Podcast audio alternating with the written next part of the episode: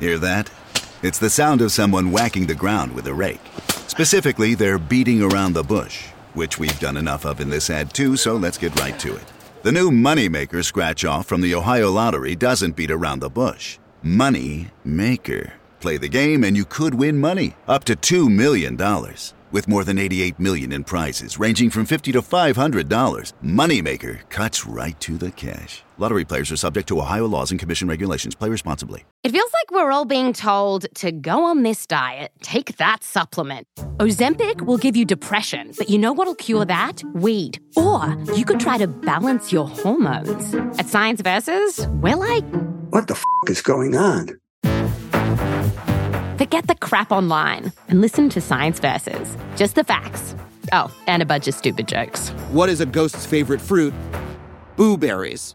That's Science VS. New season out on Spotify soon. There's a new class of blockbuster drugs. Drugs like Ozempic. They're changing bodies. And all of a sudden, just the weight starts falling off. Fortunes. It just got too expensive. They're just bank breakers. And industries. There was a lot of excitement, there was a lot of skepticism. The impact of these drugs from business to health is just beginning. From the journal, Trillion Dollar Shot.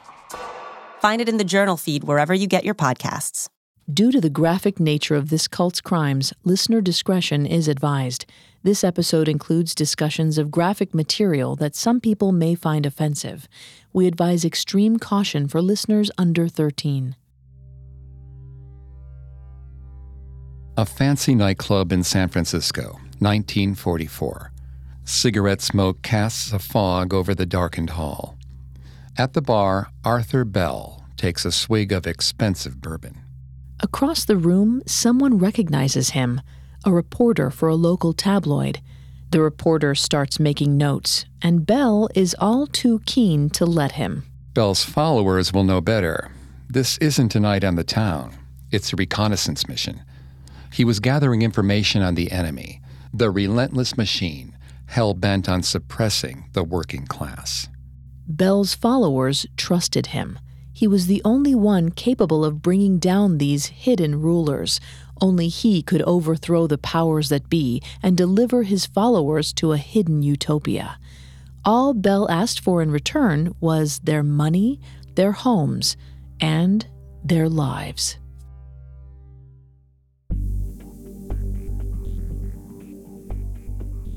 Hi, I'm Greg Polcyn. And I'm Vanessa Richardson. And this is Cults. Today, we'll conclude our deep dive into how Arthur Bell transformed his cult, Mankind United, into Christ's Church of the Golden Rule. After the FBI leveled sedition charges against him, many of his followers scattered. Bell had to come up with a new plan to bring in more followers and more money. Followers believed this money would go toward the church, while Bell had dreams of a more lavish lifestyle. You can listen to previous episodes of Cults, as well as all of Parcast's other shows, wherever you listen to podcasts. A new episode comes out every Tuesday. A lot of you have asked how you can help support the show. And if you enjoy the podcast, the best way to do that is to leave a five star review. You can also find us on Facebook and Instagram at Parcast and on Twitter at Parcast Network.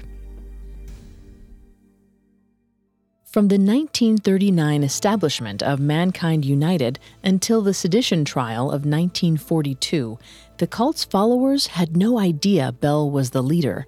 They believed he was the mouthpiece for a network of powerful and wealthy elites. In part one of our two part episode, we explored how Arthur Bell founded the cult in California. We also investigated the tenets and beliefs of Mankind United we explored how he led his followers to believe that there was a group of evil, hidden rulers who benefited from the suffering of the poor. Bell explained to his followers that their only hope was a group of wealthy people called the sponsors who wanted to save humanity. They just needed to see proof that a large following was devoted to their cause before they'd reveal their 30 day plan to establish a utopia. Unfortunately for Bell, right as things were really taking off for his cult, the FBI swooped in.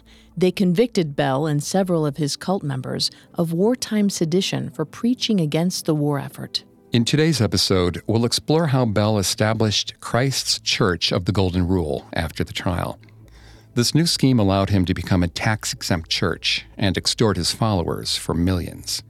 The sedition trial began on December 18, 1942, when Bell was 43 years old.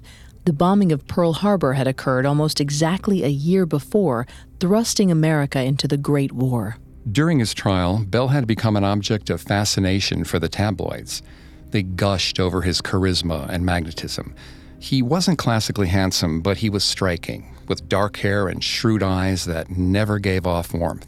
Like many cult leaders, this charisma allowed him to manipulate his followers into believing his every word. But charisma wasn't enough to save him in court. The trial took five weeks and resulted in five year prison sentences for Bell and six of his bureau managers. Five other leaders involved with the cult were served with lesser sentences. Three of the cult leaders charged were women. All of the cult leaders appealed these charges. The next four years would be riddled with legal disputes as they tried to escape jail time.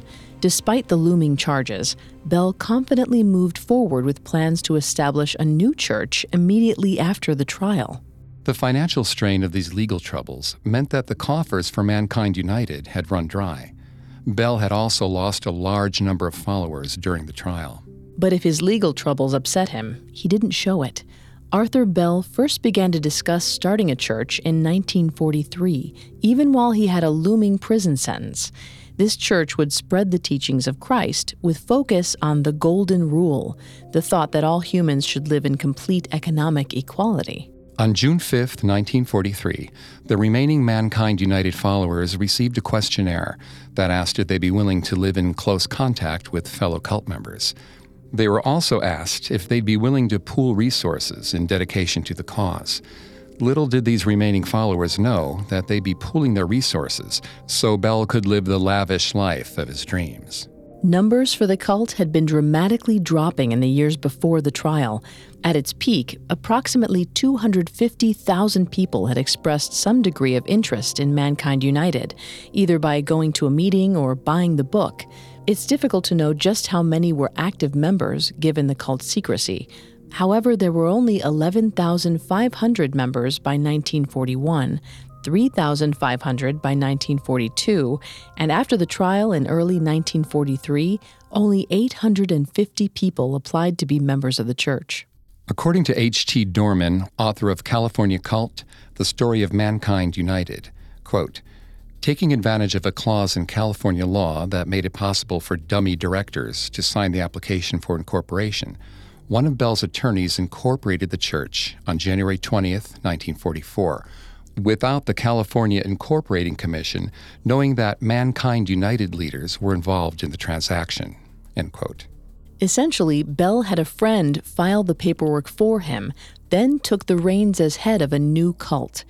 The primary benefit of establishing said cult as a church was that Bell was able to claim a federal tax exemption. Though legally Bell had found a loophole for establishing the church as a separate entity from Mankind United, it was clear to anyone familiar with the cult that the two were related. A federal judge who reviewed the issue at the time said, quote, now there are so many, many references to Mankind United and the formation of the corporation in the literature, which we have here in evidence that there cannot be any doubt whatsoever that Christ Church of the Golden Rule is just a logical, consistent step in the development of the Mankind United program. End quote. Bell may not have been fooling anyone about Christ Church of the Golden Rule being unrelated to Mankind United, but he'd gotten his tax exemption and was legally free to continue with his cause. At the dawn of 1944, the church doors were open. All he needed was a growing fan base. Meanwhile, Americans in 1944 were rocked by the impact of World War II. Prior to the bombing of Pearl Harbor, the American government had adopted an isolationist policy.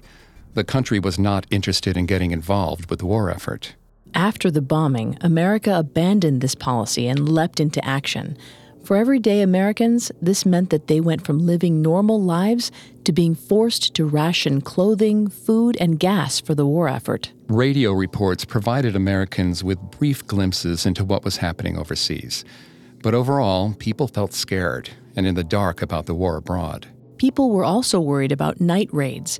They had bomb shelters built in their basements. Entire cities conducted drills on how to survive airstrikes. The air was thick with anxiety and tension. But for Arthur Bell, this was the exact opportunity he needed to manipulate new followers. Bell soothed potential members with the idea of a commune unaffected by the war effort. He didn't play coy about needing money. He was upfront with followers about needing immediate donations for the church. But in return, he could offer them ease of mind and hope, two things that the public had been starving for. All things considered, that wasn't so high a price. Church bulletins at the time read, quote, pledge at least one half of your total salary or other income to increasing the productive facilities of our state group. Beg, borrow, or mortgage your property. No procrastination. No resting on your oars for those next weeks. End quote. Money at the time was incredibly tight for the majority of middle class Americans. This group was the one most drawn to his cause, though people from both lower and higher classes also pledged membership to the church. In addition to appealing strongly to people with a middle class background, middle aged women were very drawn to the church. This was largely because women weren't discriminated against in the church and had access to all the same opportunities that men did. In many cults, women tend to be treated as less than. Bell offered a rare reprieve from these institutionalized gender roles. The average church member had achieved a 10th grade level of education. Many had to leave school to provide for their families. Oddly, this might have made them feel a sense of kinship with Bell. The church members were largely similar to Bell in that they were proud of being self taught versus having received a formal education.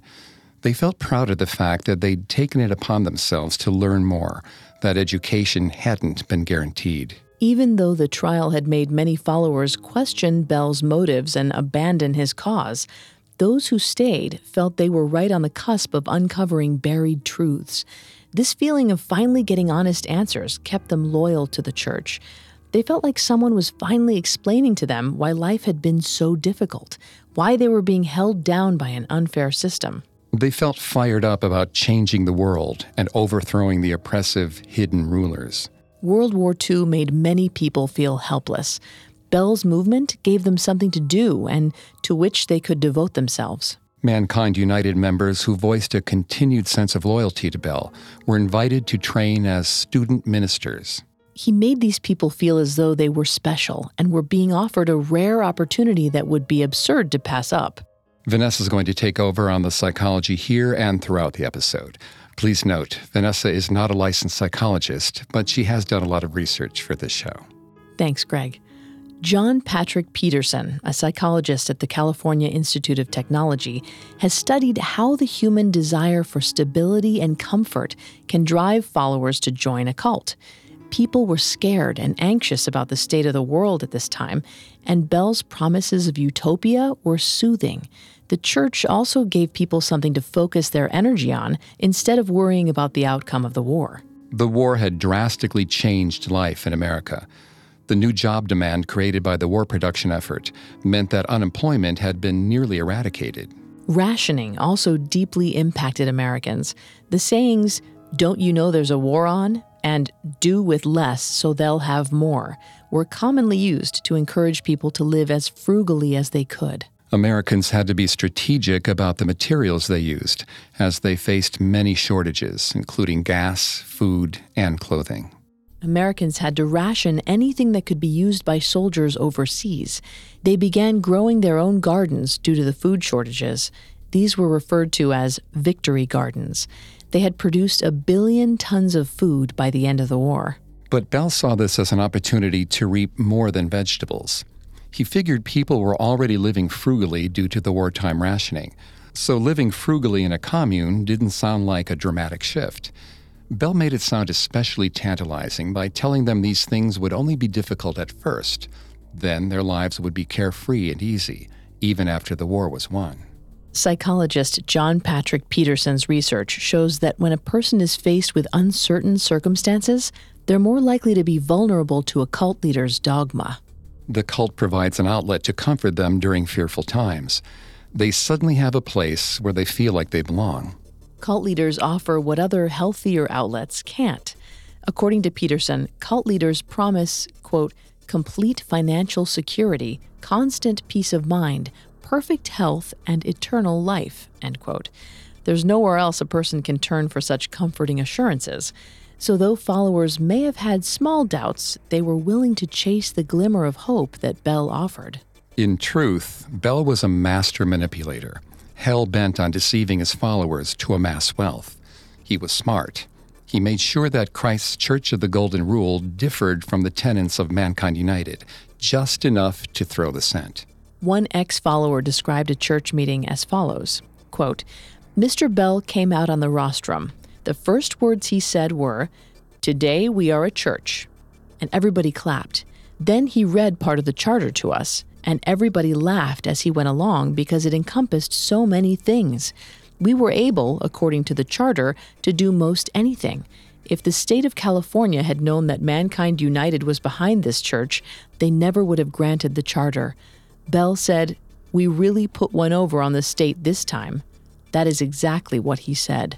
End quote. Indeed.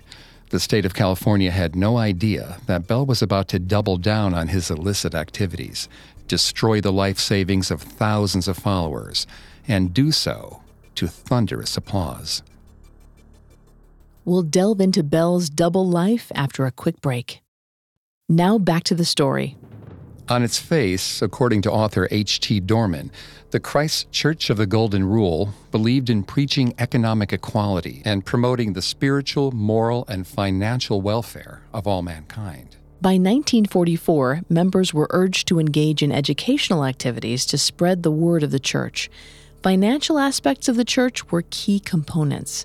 Dohrman writes that two purposes of the church were to receive donations, contributions, tuitions, and any and all forms of income, and to engage in the purchasing, owning, selling, exchanging, mortgaging, and encumbering of real estate or other properties. Bell may have refocused his cult toward religion, but the church was even more blatantly geared toward bringing in money than Mankind United had been. Bell drew on his previous real estate experience during this time, savvy about finding property to expand the church. He told people he had plans to purchase $3 million worth of real estate. A church bulletin published on July 4, 1944, read, quote, Ask yourselves if any other church in the world has even dared to dream of achieving such a result for its members, let alone actually take the business footsteps through which to accomplish the result. We believe it is only the kind of church that Christ Jesus would have considered worthy to promulgate his teachings. In other words, a church of works as well as of words. On the surface, the church was expanding to better preach the word of Jesus and do good for humanity. However, this facade was secretly Bell's way of raking in money through real estate and milking his remaining loyal followers for all they were worth. According to Time magazine, Bell's real estate dealings brought the church's assets up to an estimated $3,400,000. California newspapers at the time estimated that the church's worth may have even been close to $5 million. That would be nearly $70 million in today's money. The church was expanding financially far faster than Mankind United had. Bell's power also dramatically increased. He appointed himself church trustee and had final say before anyone was approved to join the church. Bell also retained the power to excommunicate anyone from the church. This put pressure on members to dedicate all of their time, energy, and money to the cause in order to prove their loyalty. One follower who described the church membership application process said, quote, if we raised any questions, they told us to read between the lines. They said that such airtight wording was necessary to escape the present political persecution.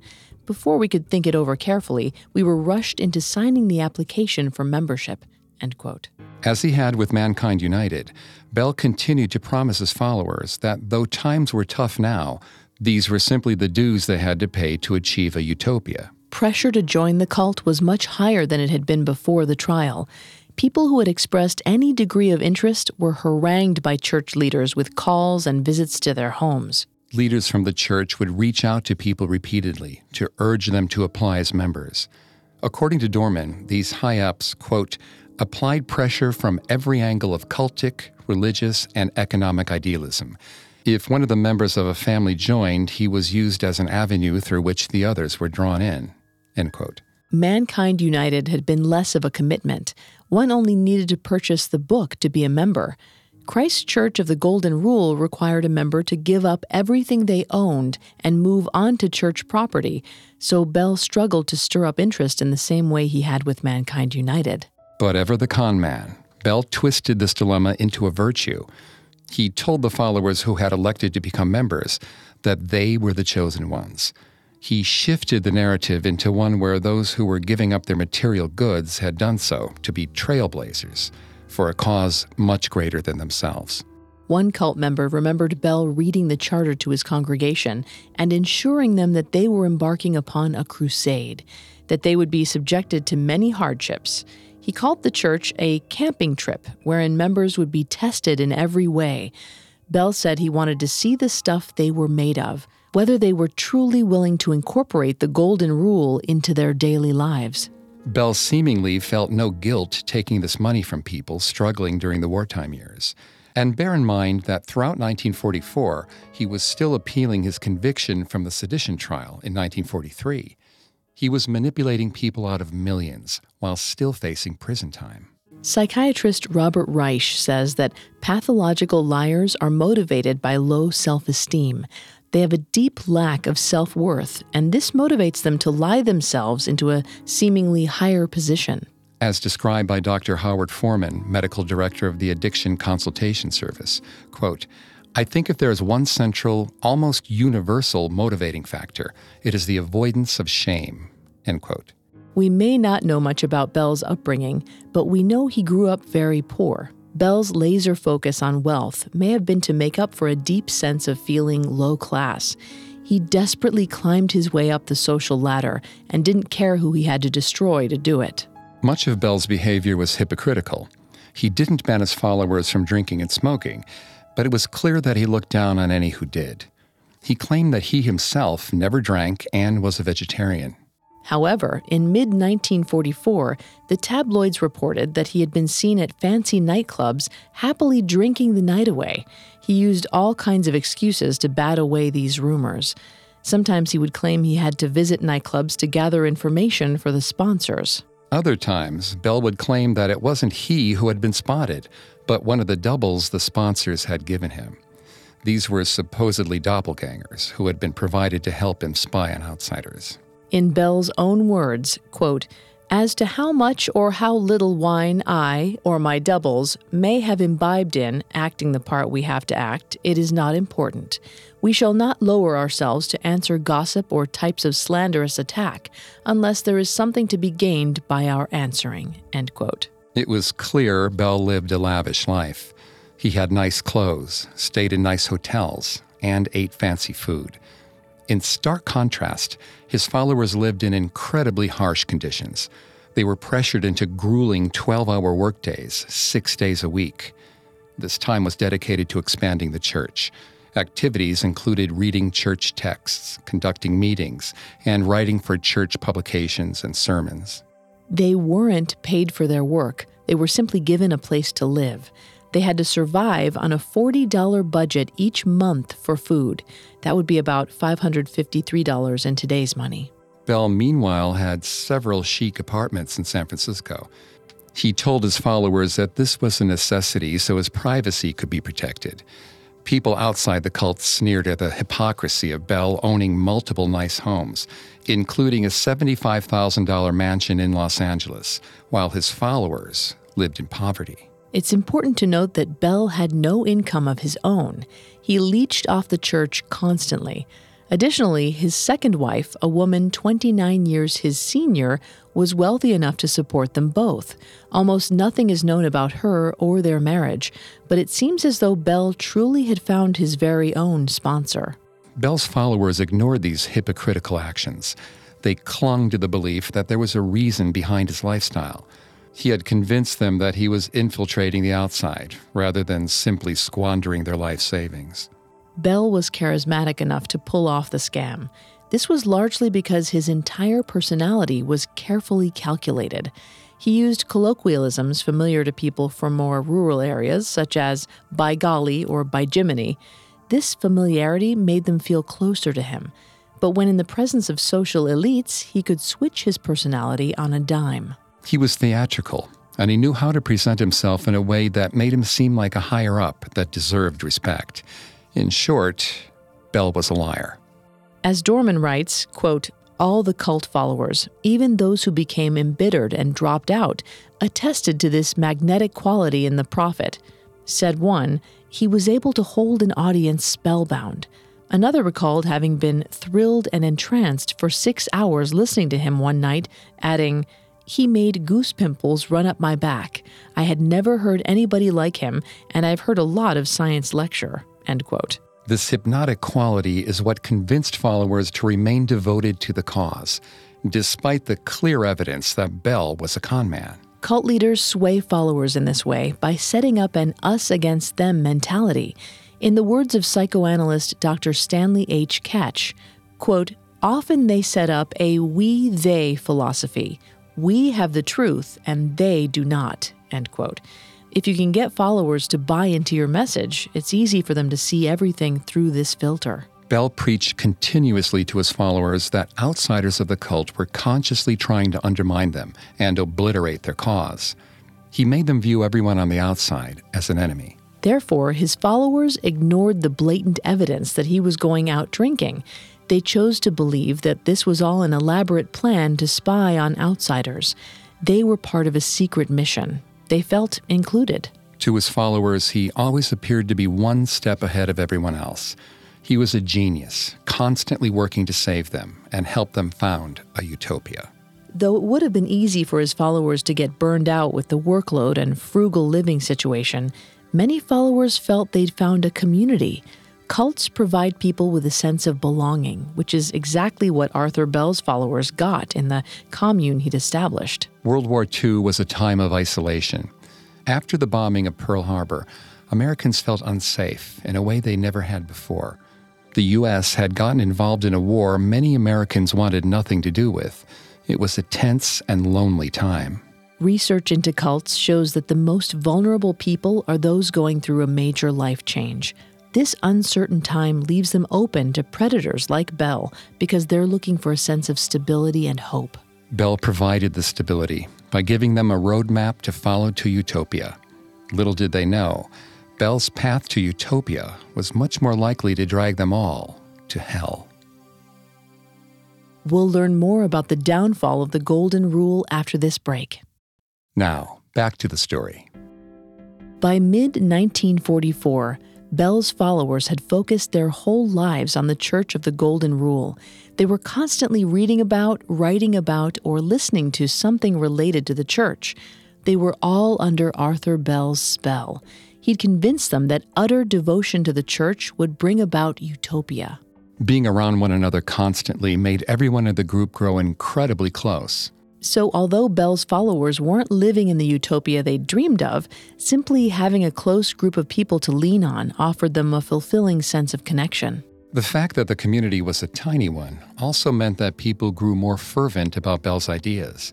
There were no outsiders around to argue with them. All day, they discussed the tenets of the church and the fact that they had been chosen for the task of establishing this utopia. Robert Lifton, author of Thought Reform and the Psychology of Totalism, writes of this specific cultic trait, quote, the most basic feature of the thought reform environment, the psychological current upon which all else depends, is the control of human communication. End quote. Cult leaders cut their followers off from the outside world and gain even more control over them as a result. They then get to decide which news filters into the community and the tone with which it's presented. Bell may have lost many of his followers after the sedition trial, but the ones that remained were wildly loyal to his cause. Furthermore, the longer they remained in the commune, the more devoted they became. The student ministers were given the freedom to conduct the devotional services as they saw fit. They were also in charge of writing a weekly digest that they passed out at the discussion meetings. When the followers weren't doing church activities, they were doing field work. Bell and his followers were attempting to set up a commune that could function completely independent of the outside world. Overall, there was a feeling of pride among the cult members. They were convinced that they were gaining momentum and establishing the utopia Bell had been preaching about since 1939. But after a whirlwind year of church activity in 1944, cracks began to show. That summer, when cult members discovered that Bell had rented out the church's trailer trucks to be used for hauling oil, a rebellion broke out. The followers were furious that Bell would accept money for something so capitalistic that in no way served Christ. The uprising was led by a normally mild mannered project manager who lambasted Bell for feeding the god of war and, as he called it, prostituting the church equipment to the black captain. Other cult leaders attempted to soothe the project manager and other cult members, but the angry members ultimately left the commune. Rebellions became more and more common in the cult.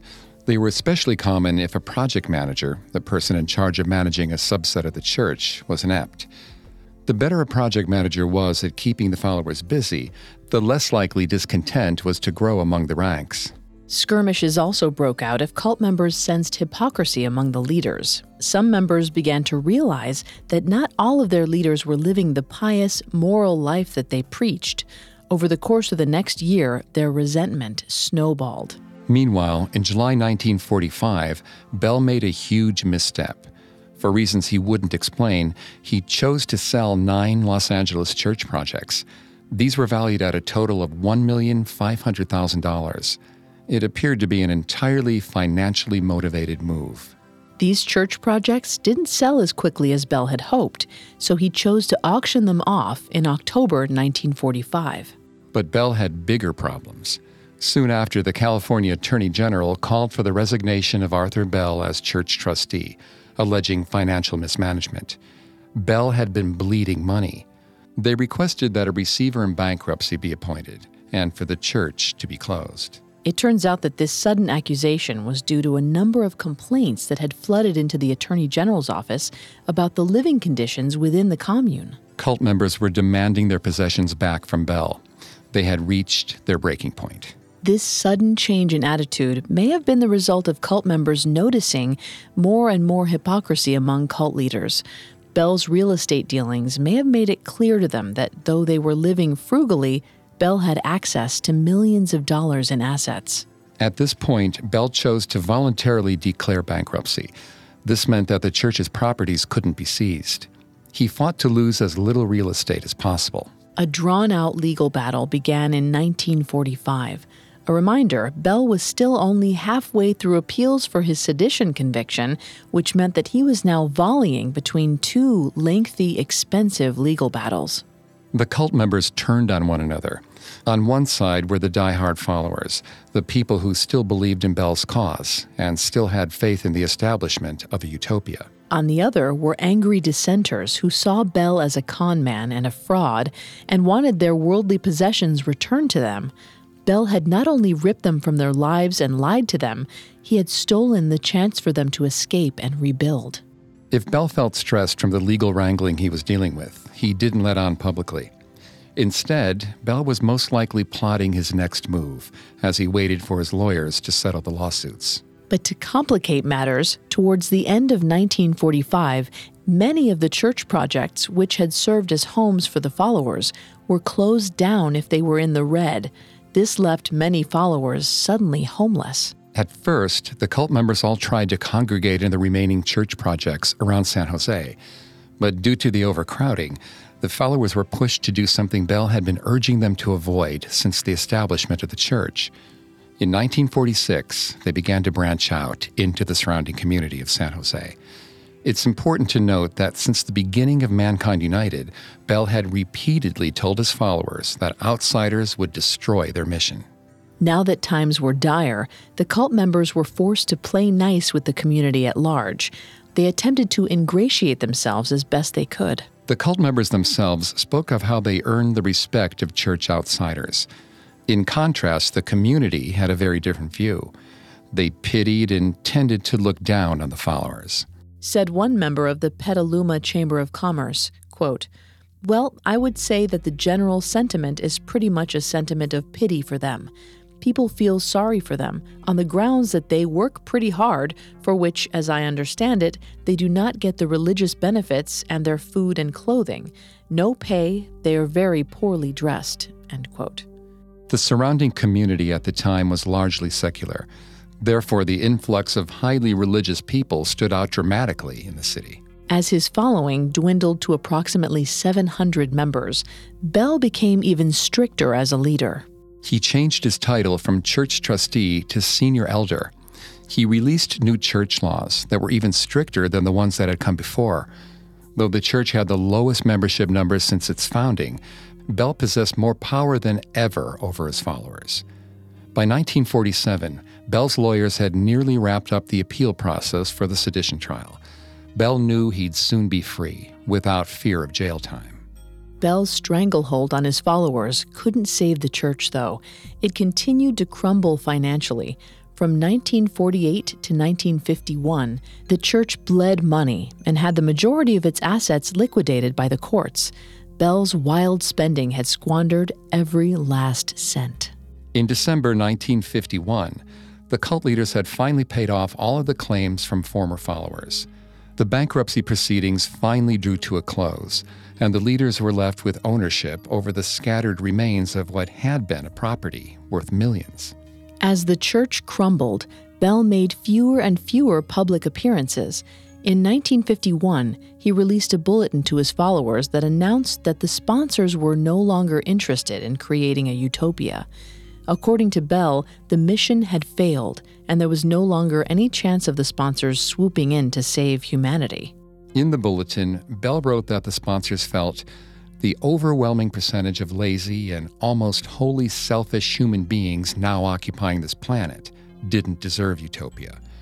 Bell wrote, quote, our Earth will gradually be abandoned until its evil elements of leadership and population have carried out their self destruction and until the poisons released by the widespread use of atom bombs, gases, and death rays have ceased to affect life on this earth.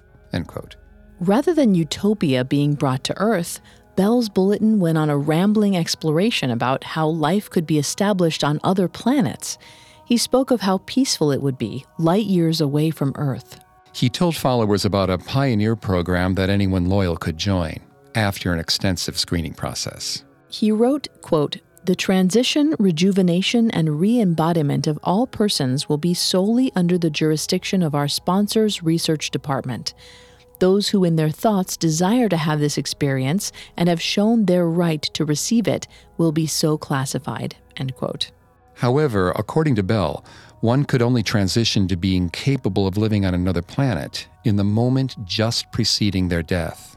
He told his followers in this bulletin that they had to continue with church projects in their lifetimes in order to be ready for their rebirth. In Bell's words, quote, you will thus be more fully prepared to take your place in the new civilization, which is your ultimate rebirthright. End quote. In this final bulletin, Bell also announced to his remaining followers that his responsibilities with the International Legion of Vigilantes the group he said had first contacted him about Mankind United, had hugely increased and he would no longer be able to lead them. He gave over the reins to one of his lieutenants, Adelaide P. Nordscott, and promptly disappeared from the public eye. After Bell's sudden disappearance, the last few crumbling remains of his church turned to ash. Young cult members left to pursue job opportunities outside of the church, Older members left too, so they could qualify for old age pensions. Many others headed home to rejoin their families. The church struggled on. Their numbers had shrunk to 250 by 1953. Further financial troubles continued to rock the group. By 1956, fewer than 100 members remained. After years of legal troubles, shifting promises, and financial manipulations, the remaining cult members settled into a quiet life, devoted to Bell's cause. They waited for the moment just before death, when they'd finally move on to the utopia he'd promised.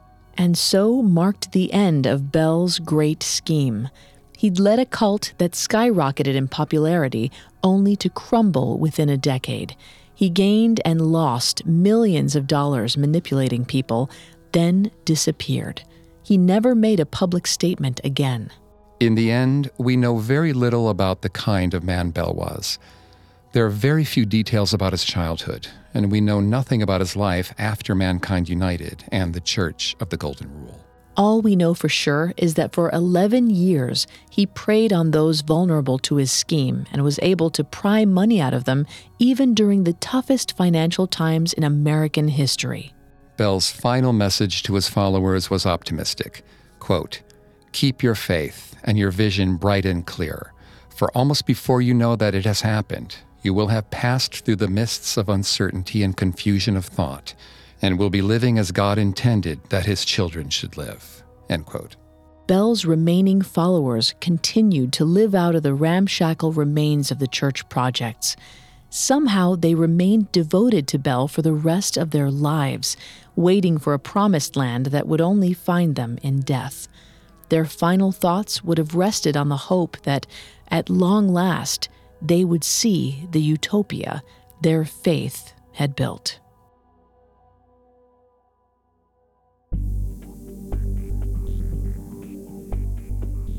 Thanks again for tuning in to Cults. We'll be back with another episode next Tuesday. Some of you have asked how you can help the show. If you enjoy cults, the best way to help is to leave a five star review wherever you're listening. You can find Cults and all of Parcast's podcasts on Apple Podcasts, Stitcher, Google Play, Castbox, TuneIn, or on your favorite podcast directory. You can also find us on Facebook and Instagram as at Parcast and Twitter at Parcast Network. We'll see you next time.